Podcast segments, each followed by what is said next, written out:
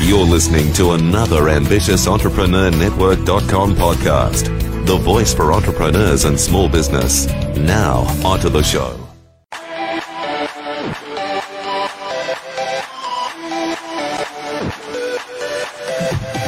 Welcome to Industry Thought Leader Podcast. Stand out, be heard, influence. Want to influence real change with your message while become known as an authority in your field? Industry Thought Leader Podcast will show you how. Now, over to your host, Anne Marie Cross. and welcome to another episode of Industry Thought Leader Podcast. I'm your host, Anne Marie Cross, known as the Podcasting Queen, and this show is brought to you by Podcasting with Purpose, helping you to stand out, be heard, become that influential voice in your industry with a podcast. Now, my guest today says people don't pay for content they pay for packaging. And joining me on today's show is Robin Farmanfarmaian. And she is a professional speaker. She is an author and an entrepreneur in Silicon Valley. And she works on the cutting edge technology and building thought leadership for others. So I couldn't think of anyone better to come on the show to talk all about thought leadership today.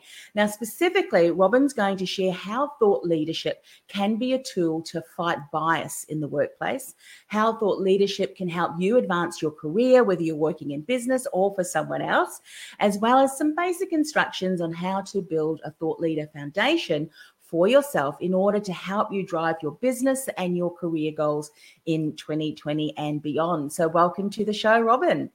I am so excited to be here. When I found you online, I was just like, wait a second, this woman thinks just like I do. I love it. Yes, yes. So one of the things that uh, you sent me, and I wanted to just to give people a heads up about this. You're talking about a lot of the points that you cover in your book called the Thought Leader Formula: Strategically Leverage Your Expertise to Drive Business and Career Goals. And one of the things that you talk about in your book, which I'm sure people are aware of and have heard others speak about, is this term, you know, the, the changing world of work.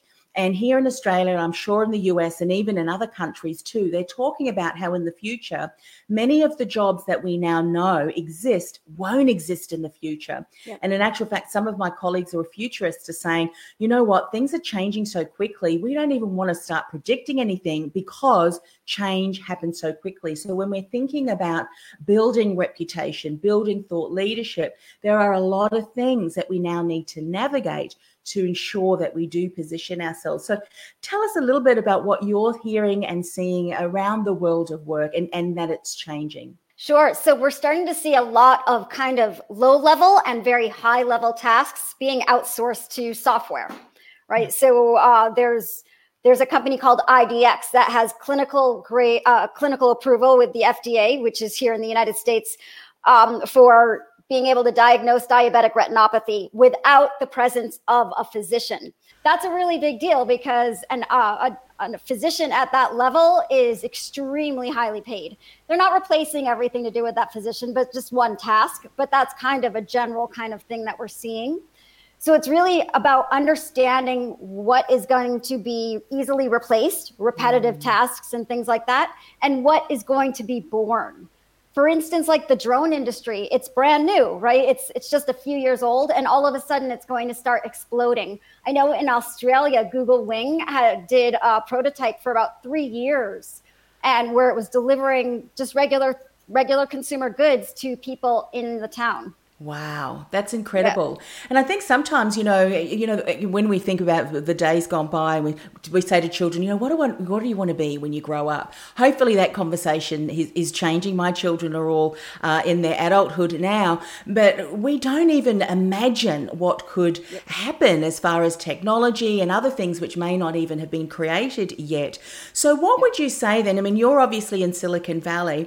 What are some of the the, the triggers or the things that you you keep an eye out for that you would suggest, you know, in different industries? One of the things, and I'll, I'll share this, one of the reports that a colleague just recently shared, and she listened to Cisco, just to start to share a little bit more about some of the, the trends in service based, like helpers, you know, uh, they will increase because here in Australia, we've got an aging population. Now, technology is not really going to look after people where you have to help them, you know, um, just do normal day to day things. So, what are some things people can start to look out for to kind of give them a bit of a determination? Well, this is an industry that is going to increase. What sort of resources? Sure.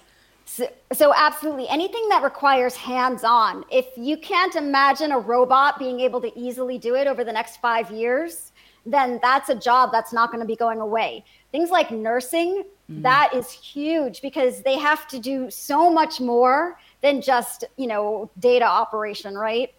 And so anything that's hands-on that a human being needs to use both their hands for, but also their creativity. Yes. Yes. Right because AI is not able to do that yet. Yeah, yeah. I'm glad you brought that in because, you know, sometimes we hear of people that are talking about, well, you know, that industry is no longer and this has been disrupted. Here in Australia, there were, uh, you know, a lot of strikes when the taxi industry, who I uh, probably the same in the US too, spent tens of thousands, if not more, to buy licenses for taxis. And all yep. of a sudden, Uber came to the forefront. And we hear of these, you know, examples in different industries as, as well.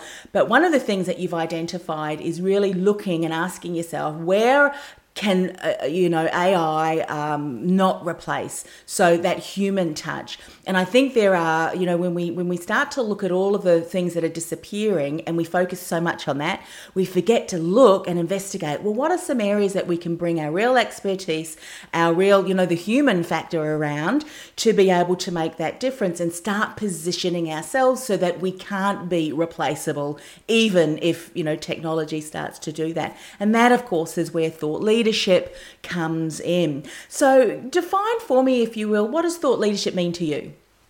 So, it's really just being known as an industry expert in your particular vertical by that industry. So your peers or your colleagues or other companies and competitors in that particular world. Yes, yes. Um, I'm glad that you, I mean, that that's exactly how I think of thought leadership too. And it's interesting because, you know, you hear a lot of discussions going on and, uh, you know, people were talking about, you know, personal branding, positioning, thought leadership. But really, if you've got a body of knowledge, and this is what um, you share in your book as well, if you've got a really solid body, body of knowledge and experience, hands on experience that you can't really get from books uh, because you've been hands on. And so often we, we develop a level of awareness that only experience can offer, can provide. And if we wrap that up, we position it in such a way that it fulfills a need, it, it, it answers a problem, provides a real solution that people are looking for, then people will automatically start to look at you as someone who's leading the way, who's got some expertise and information and support that's going to help them solve the problem. So, you know, often I think as as what you know let's just call a thought leaders they don't set out to be thought leaders they're just doing what they love to do and people start to label them but i love the way that you've put this book together because there are some steps that you can take and do consistently that you can position yourself as someone who starts to be looked up to. So let's dive in. Let's talk a little bit around um, building thought leadership first as a way to fight bias in the workplace. And, and I believe you've got a bit of a story around that too. So perhaps share your story and then share how we can use thought leadership to overcome uh, bias in the workplace. So, be, becoming a thought leader and a professional speaker for me, the one of the main reasons I did that is because of the amount of bias I faced. I'm a petite female in Silicon Valley, where the vast majority, especially of upper management, are men, and so I learned early on in my career I was being sabotaged, sexually abused, regularly abused, emotionally, like everything that you could think of was going on. And it wasn't everyone, it was just, you know, a couple of men, but they can make your your life kind of miserable. So I realized you can't fight this directly. That just mm-hmm. usually doesn't work. A lot of the time the woman gets hurt more and, and the man is more powerful. So I said, you know what? I'm going to change the game. I'm going to turn myself into a professional speaker, and then they're not going to be able to touch me. And it'll be a kind of a safety net. let me tell you, the day my first book published, it was like flipping a light switch on the bias. Absolutely. Now all of a sudden I'm always I've always got like a place at the table. I've not been sabotaged since then or pushed down or talked over and none of my work has been stolen from me, which is what used to happen a lot. Wow. And so now I really want to make sure that other women, or not just women, I mean, there's a lot of us that have faced bias or bullying or abuse in the workplace. I want to help other people overcome that. Yes, I love that. I love that. So, you know, if you are experiencing bias, um, follow the steps that Robin is about to share, and uh, you'll certainly flip the switch in that as well. And of course, building that thought leadership now has really helped you advance your career. As you've said, you've now got a seat at the table I'm sure you've had opportunities to share your knowledge on, on multiple stages, and that reputation really starts to follow you, and then people want to tap in into that knowledge. Let's dive into some of the how to's. I love that the how to's. How to build your thought leader foundation for yourself in order to drive your business and career goals. Where should people start when it comes to building this foundation? So, first, I say, okay, look at your overall goal and your business model because you need to understand why you're doing that. Maybe you are an expert in, say, butterflies, and, and you just that's like a huge passion area of yours, and you could easily be a thought leader in that. But if your day job is being an engineer and that's where your revenue streams are coming in, we really need to build your thought leadership around that engineering part. And I, let me tell you why is because nobody pays you necessarily to be a thought leader right? You're not going to get paid for a lot of articles, and and some of us can get paid as speakers, professional speakers, but even then, you're looking at it, and it's like ebb and flow, right? You can't mm-hmm. guarantee that you're going to make fifty or a hundred or two hundred thousand dollars a year um, doing something like that. So, what is your day job? What is this actually driving? Mm-hmm. Right. And so once you figure that out and where your revenue streams are coming from, and uh, when I say your revenue streams, it could be your just your full time salary. Yes right? And so how is that going to help you? So you know once you've figured that out the next step is to really come up with your fundamental truth. And that for me is your foundation of your thought leadership platform. A fundamental truth meaning what do you believe that other people may not be aware of yet mm-hmm. or don't believe themselves Yes, yes. Do you find that that is an area that many people struggle with? Because in my, you know, conversations with people, that is going deep, isn't it? And I would imagine that if people haven't clearly clarified that yet, it impacts everything moving forward. Mm-hmm. The message, self confidence, yep. because if you're not clear, how can you clearly communicate that to others? What are some things that people can start to consider or even start journaling around to help them define what that is for themselves? Sure. So the way I kind of would about it is my first book and platform is called The Patient as CEO, and it's how technology empowers the healthcare consumer. And so the way I came up with that title is it came back down to my why and why I wrote that particular book. It's because I'm a chronic disease patient and I had a total of 43 hospitalizations, six major surgeries, and three organs removed for a misdiagnosis. I took control of my healthcare team, um, fired my current one, and, and replaced it, and it saved my life. And so for me, that's both my why and my fundamental truth. My fundamental truth being the patient is the CEO of the healthcare team. And I believe that. I walk that walk. I live that truth and it's something that the majority of the world is not up on yet right mm. when i go to japan or germany their their mouths drop open because these countries there's such a paternalistic healthcare system that when you go into the doctor they kind of tell you what to do and you say yes sir or yes ma'am and then you go and do it um, and so saying the patient is the CEO of the healthcare team is a massive change for most people. Yeah, I love that.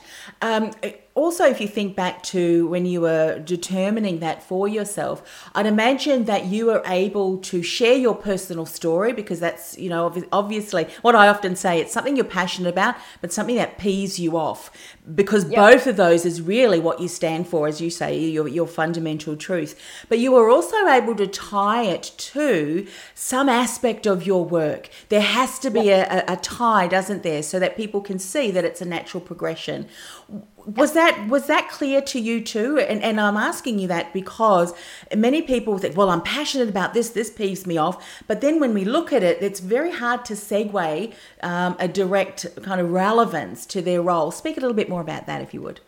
Sure. So it's always about working backwards. So we came up with that goal and your business model, where your revenue streams are, and then thinking about your why and your fundamental truth as it relates to that only because I say I, I say keep that in mind because most people have 40 different whys, right? Or they have like 20 different fundamental truths.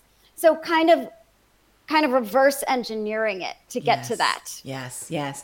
And one of the things that I often do will mind map. I'll get it in front of me and plot out. As you say, start with the end of mind. I love that reverse engineer. And then do yep. a couple because the more you, and then let it sit. You know, so often I'll make out a plan, I'll let it sit, and in the morning I'll have fresh ideas. So it really is before you even put pen to paper and start printing your book, um, map it out, map, map out a number of different scenarios, and then of often the the clear pathway will present itself. I'm sure that that's what you did as well. That and don't be afraid to bring on help. So that's another big thing is that you're building a company. A thought leader, while yes, it's a person and it's a brand, that brand is a company. Mm. And it's there as a tool to drive your business and your career, right? So starting to think about the fact that okay, if you're a company, you need to hire people sometimes. You might need to bring on a consultant coach or a, you know, a speaker coach or somebody who can teach you something. Yes. It's really about getting yourself educated or outsourcing things that you aren't necessarily best at. Mm-hmm. And so like I coach people, but I know a lot of other coaches who, you know, I'll get on the phone with someone and I will be able to tell them their fundamental truth and their why in five minutes flat. Yes. Yes. Right. Because I'm an expert at knowing how to find it. that yeah. and I can see it. And so sometimes all it is, like for my book, um, the second book, The Thought Leader Formula, coming up with that subtitle was so hard. I was I went through like I list of 40 different subtitles. Mm-hmm. All I did finally was get on the phone with my friend Monica and within 3 minutes we talked it through and came up with the perfect one. Yeah. So often the case, isn't it? Because we're stuck in our story, we're stuck yeah. in the process, and um, we can come up with something we think this, this is it, and we tell someone that we trust, and they go, mm, "Keep digging, keep digging," and it's often yep. just a, around the corner. That's fabulous. So you're creating this. What would be the next step that you? And obviously, you're creating your idea, having that clarity, getting people aside, you know, alongside you to support you. You cannot do this on your own. What would yep. be some more steps that we need to consider? So think about mapping out the ecosystem. And when I say map out the ecosystem, I mean, you know, which conferences are the types of conferences you could potentially speak at regarding your particular content, right? And you look at those conferences and you make a list. In fact, I have a free spreadsheet that you can have, and um, that I've already kind of like started all that for you, uh, templated it, meaning and you map out those conferences and then you look who's speaking at those conferences because those are your peers.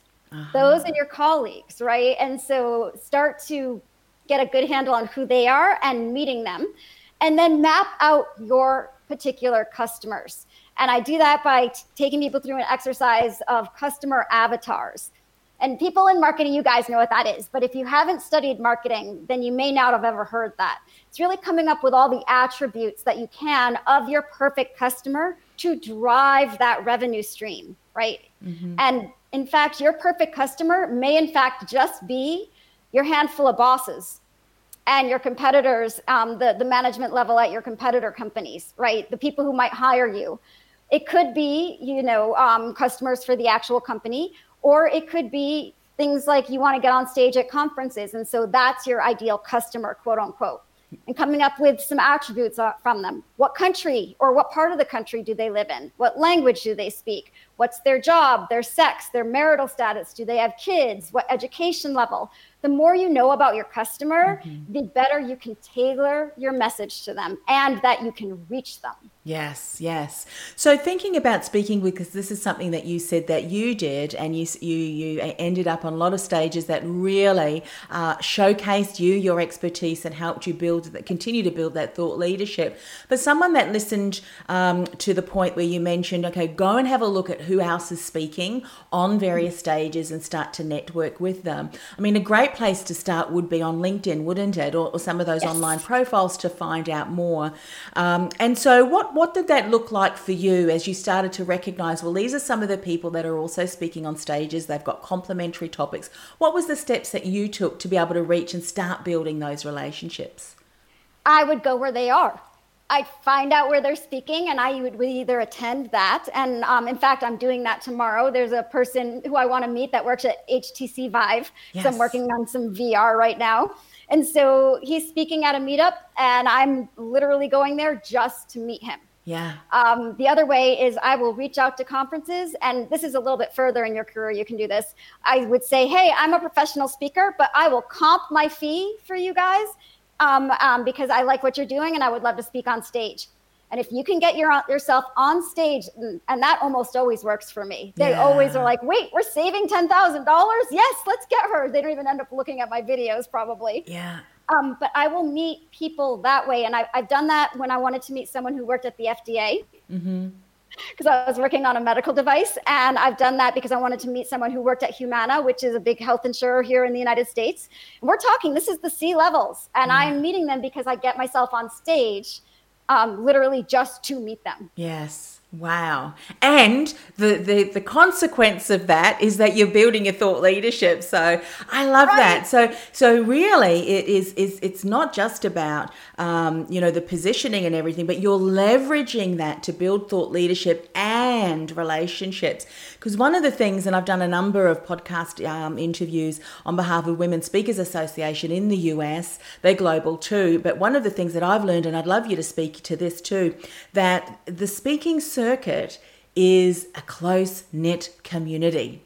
And so you need to build these relationships with others and uh, really treat that network. As we know, your network is your net worth. But you found that to be true too, to really leverage and nurture those relationships.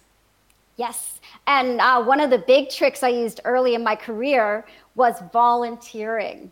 This is huge. This is so huge. So um, conferences, the people who decide on what who goes on stage typically are the event organizers. Yes. So if you go and you volunteer for one of the events and you become good friends with the event organizers, guess who they're going to call? Yeah. when they need another speaker next time and you, you build that relationship but the bigger thing even is that i say either um, volunteer as the speaker manager because then you meet every single one of the speakers and you get their emails and you communicate with them back and forth mm-hmm. or work the registration table. It's the only position of a conference where you meet everybody who walks in the front door and you can take a photo of the attendee list so you can follow up on linkedin afterwards. Yeah, fantastic. Fantastic. So, uh, you know, one of the things that we mentioned earlier on, and, and I know that this is um, so true when you're building your thought leadership, it is foundation building and it is consistency and constancy over a long period of time. So, the strategy that you're now building out, I mean, you continue to do that because it works so well. Just give someone, and I know this is like, you know, how long's a piece of string, but this just does not happen overnight, does it? There has Yep. to be strategy and there has to be intentional building of that reaching out following up. So over what period of time would you say from this is i'm setting my intention i'm clear on where i want to be. Now i want to speak on these stages and, and and be alongside these people and be seen that they are my peers. How long did that take? For me it took about a year and a half uh, before I was really taken very seriously. Like at the beginning, I got myself on some stages, I got some of my articles published. Um, in fact, I hired a PR firm at the very beginning, even though I hadn't been published yet, to get me published in high end journals. yes Right. yes. And so, um, and even with that background, it still took about a year and a half before I started seeing a lot of things pile in. And one of the biggest things that um, it was was writing my book yeah yes that There's right there because yeah Yeah. people don't people think it's much harder than it is and s because most people are way too intimidated to write a book it still has that huge cachet value yes someone says oh she wrote a book no one's going to read it like maybe they didn't read it but they just say oh if she wrote a book she must be brilliant Yeah, it's so true. But I love Yep. the way that you've shared, and you're you're you you're really giving people a, a time frame because I think people give up too soon. You They know, do. they really do. And um, you know, when you are building the the connections and the level of expertise, I mean, every time you have a conversation with someone, every time you speak and you hear feedback, I think, and you mentioned earlier, and I want to just reemphasize this: it's knowing what is your audience, your ideal client, consumers. What is the feedback that you're getting? Because if I look back, say, two or three years ago, when I started talking more, focusing on podcasting, how I'm positioning and framing it now is quite different because the audience has said this is what we're really struggling because i think sometimes when we are at that level of expertise, we forget where our audience was, you know, then, and we can assume or presume that they're aware of that. And so, you know, the feedback that we receive continues to shape, evolve, and enhance uh, what we're we're talking about. Okay, so you've gotten on their lists, and you're starting to be seen as those platform speakers. You've got your book, in, and you're now getting the the messages out there. What are some of the other steps around the consistency and getting that message out there that you did? So, um, well, let me give you some some tips, tips and tricks though about the book because I think that is probably one of the biggest things. So I tell people who are too worried about trying to write, say, a 150 page book. And by the way, you don't want to write more than that. It's about mm. 30,000 words potentially nowadays uh, for a business book, which is not that long. Mine is a little bit too long on the thought leader formula, a little bit outside of that. Um, but really think about maybe writing a 20 or 30 page PDF right? And I want to tell you a story about how I, I, coached a friend of mine into this, Monica, the same woman who helped me with um, with my subtitle. She was like a, a, an actual artist, you know, a painter artist, and she wanted to become known as an expert in blockchain. She got really into it. She educated herself. She knew everything. Then she's like, okay, well, how do I tell people I know everything? I'm like, well, you know what? Maybe you don't want to be a blockchain expert at blockchain conferences because then you're duking it out with a whole bunch of other people who are trying to do the same thing you are. Mm. Why don't you do blockchain 101? And you are the blockchain expert at all the other conferences that have zero other blockchain speakers. Yes. And so she sat down. It took her eight days. That's it, eight days to write. And she ended up writing about 80 pages, but her goal was only 40. Yeah. And it was blockchain 101 because that's I mean, any any of us can write the one-on-one of our own expertise and our, our own industry. So she sat down, she took my cover, switched out the photo for hers, switched out the words for, for her words, uploaded to Amazon. All you need to do is format it correctly, mm-hmm. and it's a PDF. I mean, that's all you're doing. And bam, within three months, she was asked to speak at MIT. wow. Yeah. I, I think chills when I say that. Amazing, and I love the way that you've you've shared and reinforced for her that often we look at an industry and we say, well, there's so many people speaking up. There's no way that I can speak up against that level. But then, yep. what's a niche? In that level. I mean, now if I look at, if I think of podcasting, there's a lot of people that are now speaking of podcasting, but for me, I'm passionate about the service based business owners, the business owners who want to build that thought leadership, that authority, and ultimately generate income and clients from that, which is a whole, you know, kind of industry that I've lived and breathed and done. So I love the way you've reflected on that. And so, what are some things that you did to help your friend Monica to be able to recognize and identify where she could position her expertise. Just a couple of things for people to consider because this again can be hard to clarify, really getting into that that niche, that honing down of that one area. I would say if you're unsure of where to start, start with the 101 and yeah. maybe it's very very niche like maybe you're an expert on a very specific type of artificial intelligence yes. right but getting down to that 101 of that specific type of like machine learning or something yeah. and because uh, if you can explain it to a 12 year old or you can explain it to your great grandmother or your grandmother, then you can get that point across to everyone who's outside the industry. Yeah, right? I love that. And and yeah. that will really help you. Yeah. Something else that you said earlier, and I think that that can often give people an indication of where they can position themselves. Um, are you able to take that expertise but then tie it to your story? You know, you said you, you, you had about the medical industry and you really wanted to speak into that. So maybe someone has a personal story or a journey which opens them up to a demographic or an experience that a whole yep. group of people are also struggling with, and you can bring your expertise to that uh, to that industry. So, what happened to Monica when she got that that that opportunity to speak? I'd imagine that that was just the snowball effect. It was just the beginning. It's been not quite a year for her. So this was last December. She was writing it, and she published it, I think, right in January. And I mean, she's been all over the world now, speaking at conferences. Investors have come to her to give her millions of dollars to fund her startup. Wow. I mean, her life is so dramatically different. And all she did was just focus for eight days yeah. and make that decision, make that intention. She did it.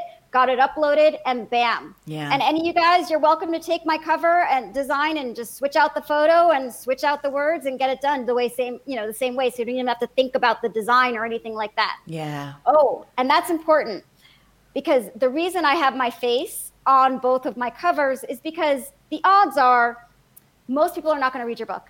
If you mm-hmm. you are lucky in today's world if 500 people read your book. Yeah. That's huge, right? Like thousands is almost, you know, maybe the top 15%. To get to 10,000, you're, you're looking at really the, the top single digits percent of authors out there. Mm. And so, with that in mind, your most important part of your book is the cover. Yeah. And what are you selling? Are you selling the content inside of there or are you selling you? Yeah. And as you say, the end in mind, the goal is to position your knowledge so that you get an invitation to speak. Now, what I love about what you've said is that not everyone's going to read your book. However, I'm sure the people who are infinitely interested in what you have to say and that you the, the stages that you are speaking on are going to want to read your book and pass your message on to others and recommend you. And so i think the more that you're able to focus and niche and harness you know that expertise to that area that you really want to focus on they'll become your ambassadors for you which uh, which i love.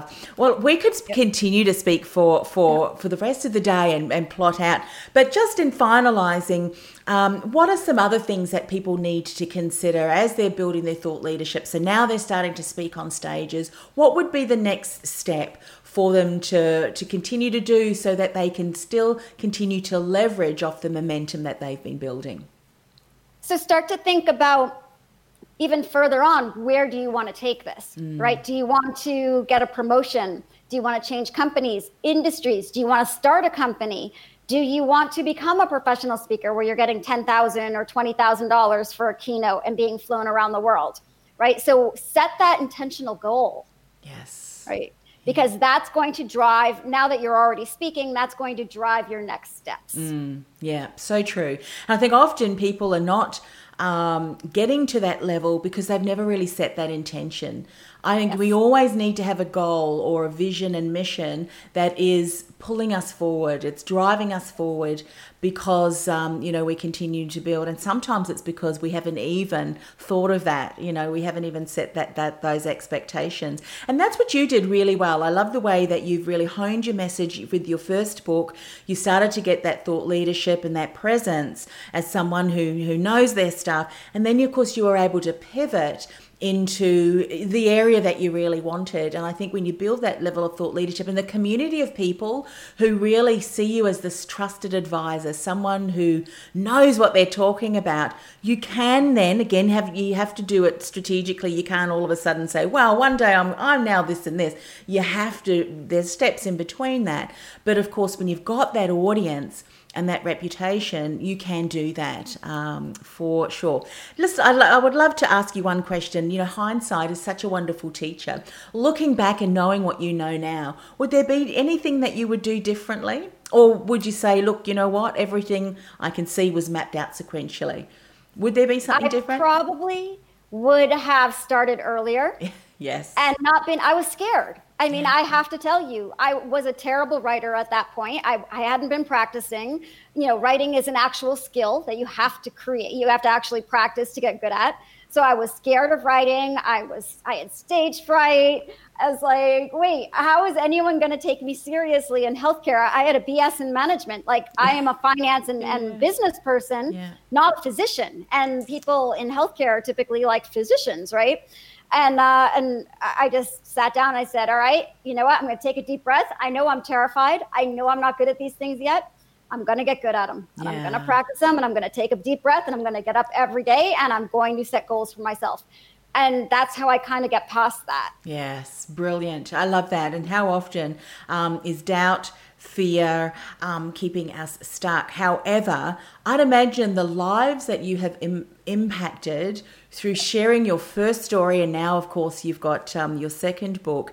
It's the people that you've been able to impact and the lives that you've been able to transform through giving them, you know, hope and possibility that, hang on a second, I can do this as well. And now that they're impacting lives too, and and I guess that that's really what drives you forward and um, continuing to do what what you do. I love that. How do people get in, in contact with you? What's the best way, Robin?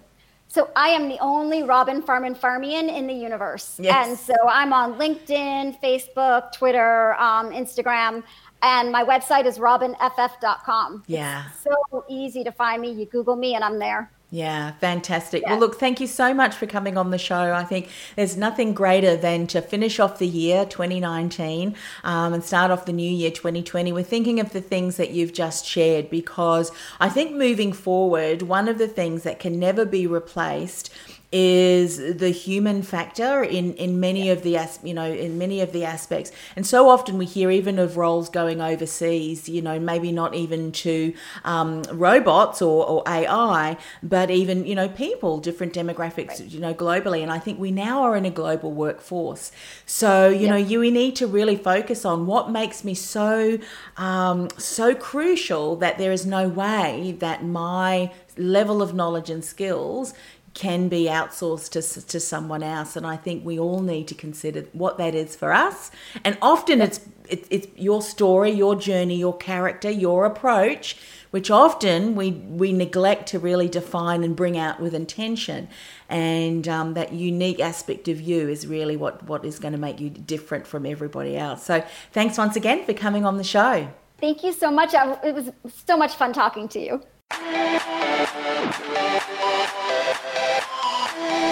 You've been listening to Industry Thought Leader Podcast. Want to learn how to leverage your expertise, monetize your message, while become known as an authority in your field? Access our free Industry Thought Leader podcast series to show you how at www.annemariecross.com forward slash podcast series. That's annemariecross.com forward slash podcast series.